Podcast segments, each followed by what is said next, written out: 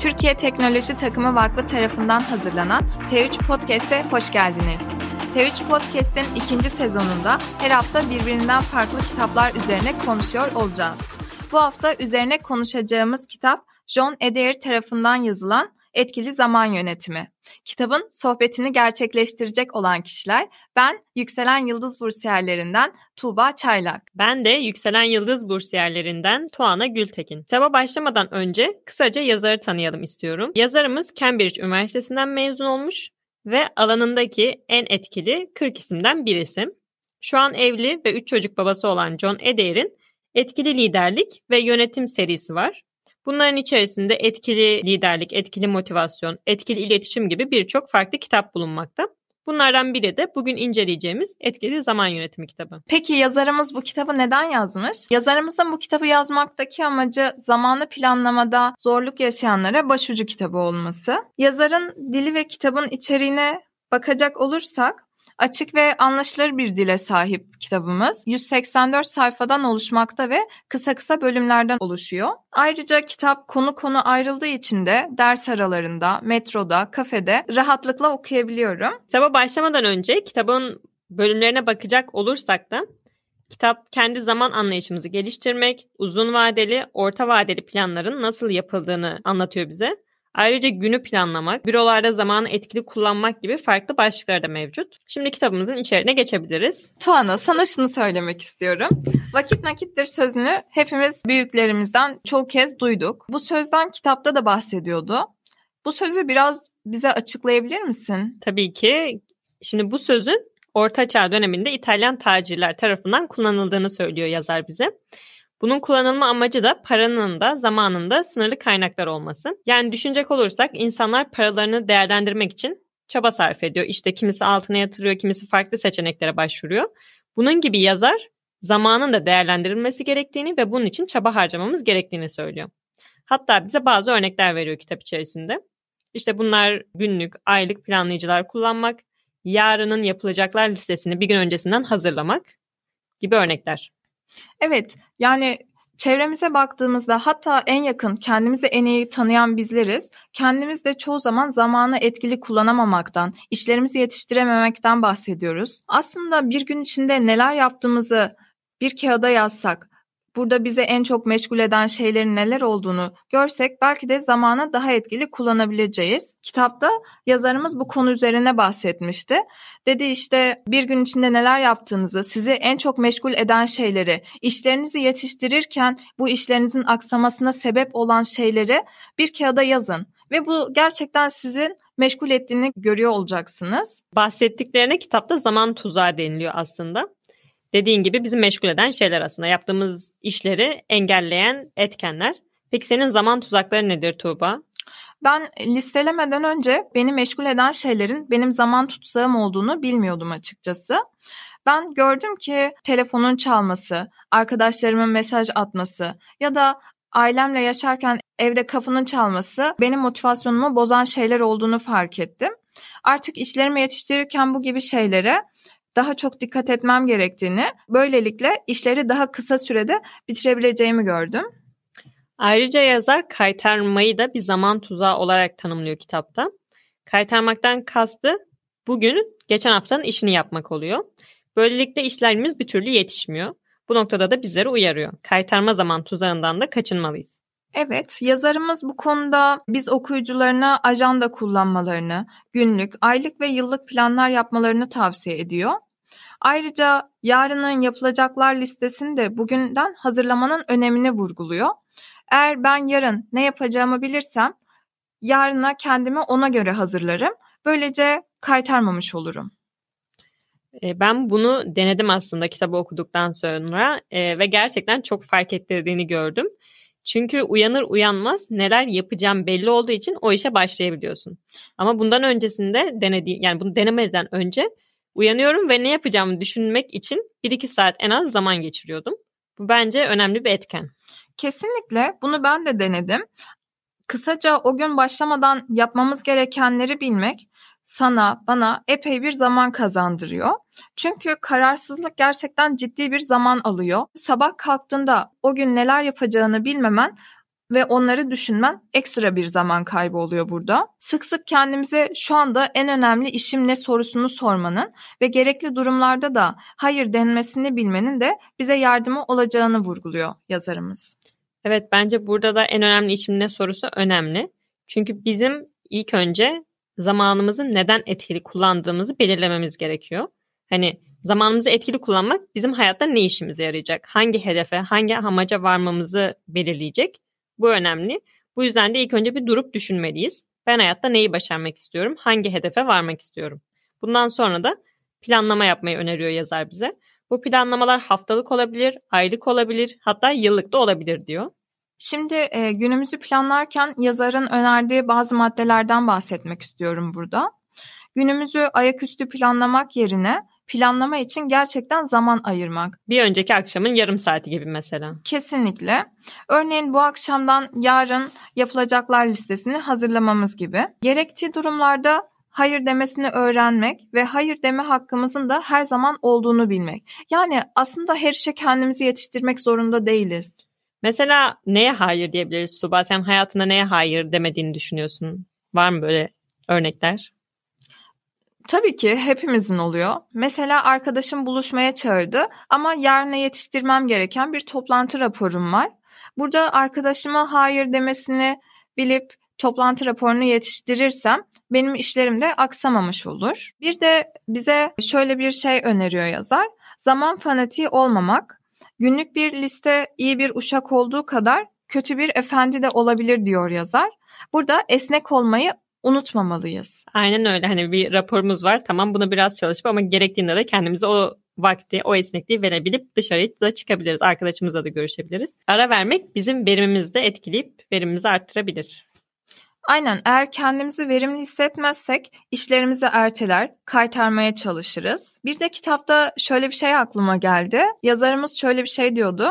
E, bugünün işini yarına bırakmamalıyız. Çünkü yarın haftanın en meşgul günüdür.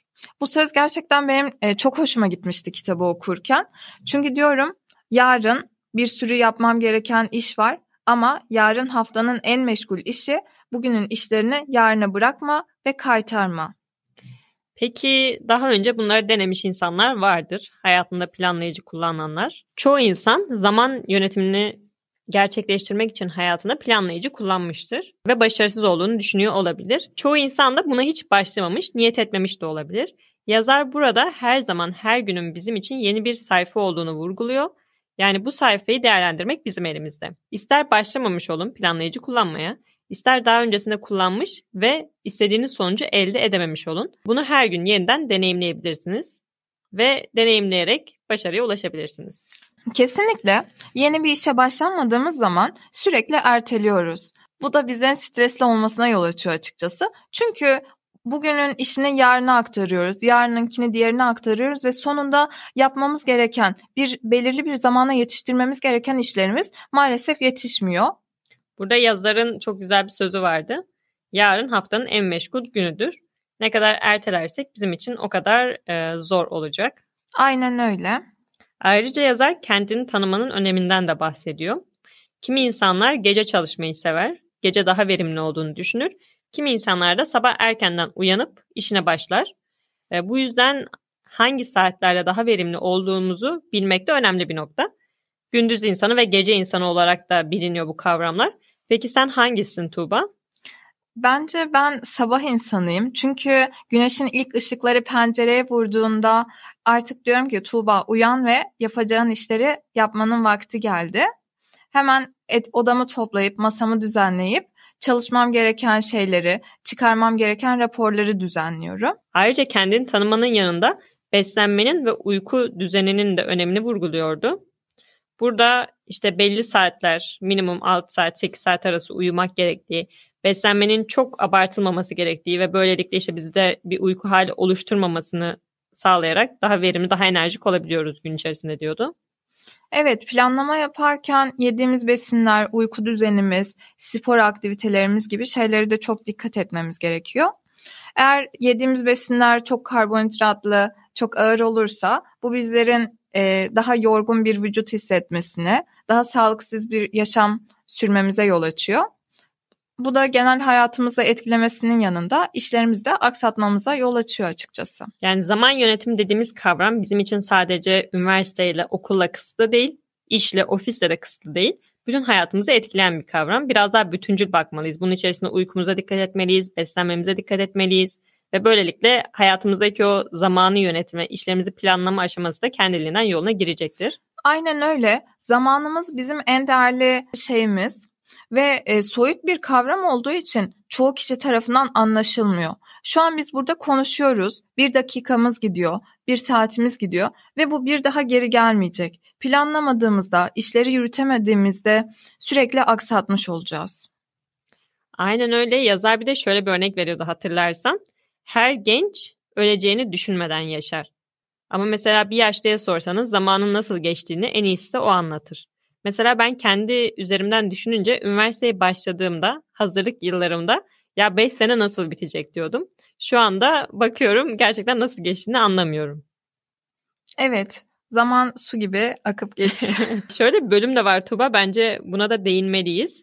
Bölümün adı iş için ayrılmış zamanlardan faydalanmak. Burada yazar mesela işte doktora gidiyoruz ve orada randevu için sıra bekliyoruz. Bu sırayı beklerken ki zamanı kitap okuyarak, maillerimize cevap vererek ya da telefondan halledebileceğimiz küçük işleri hallederek değerlendirebileceğimizi vurguluyor.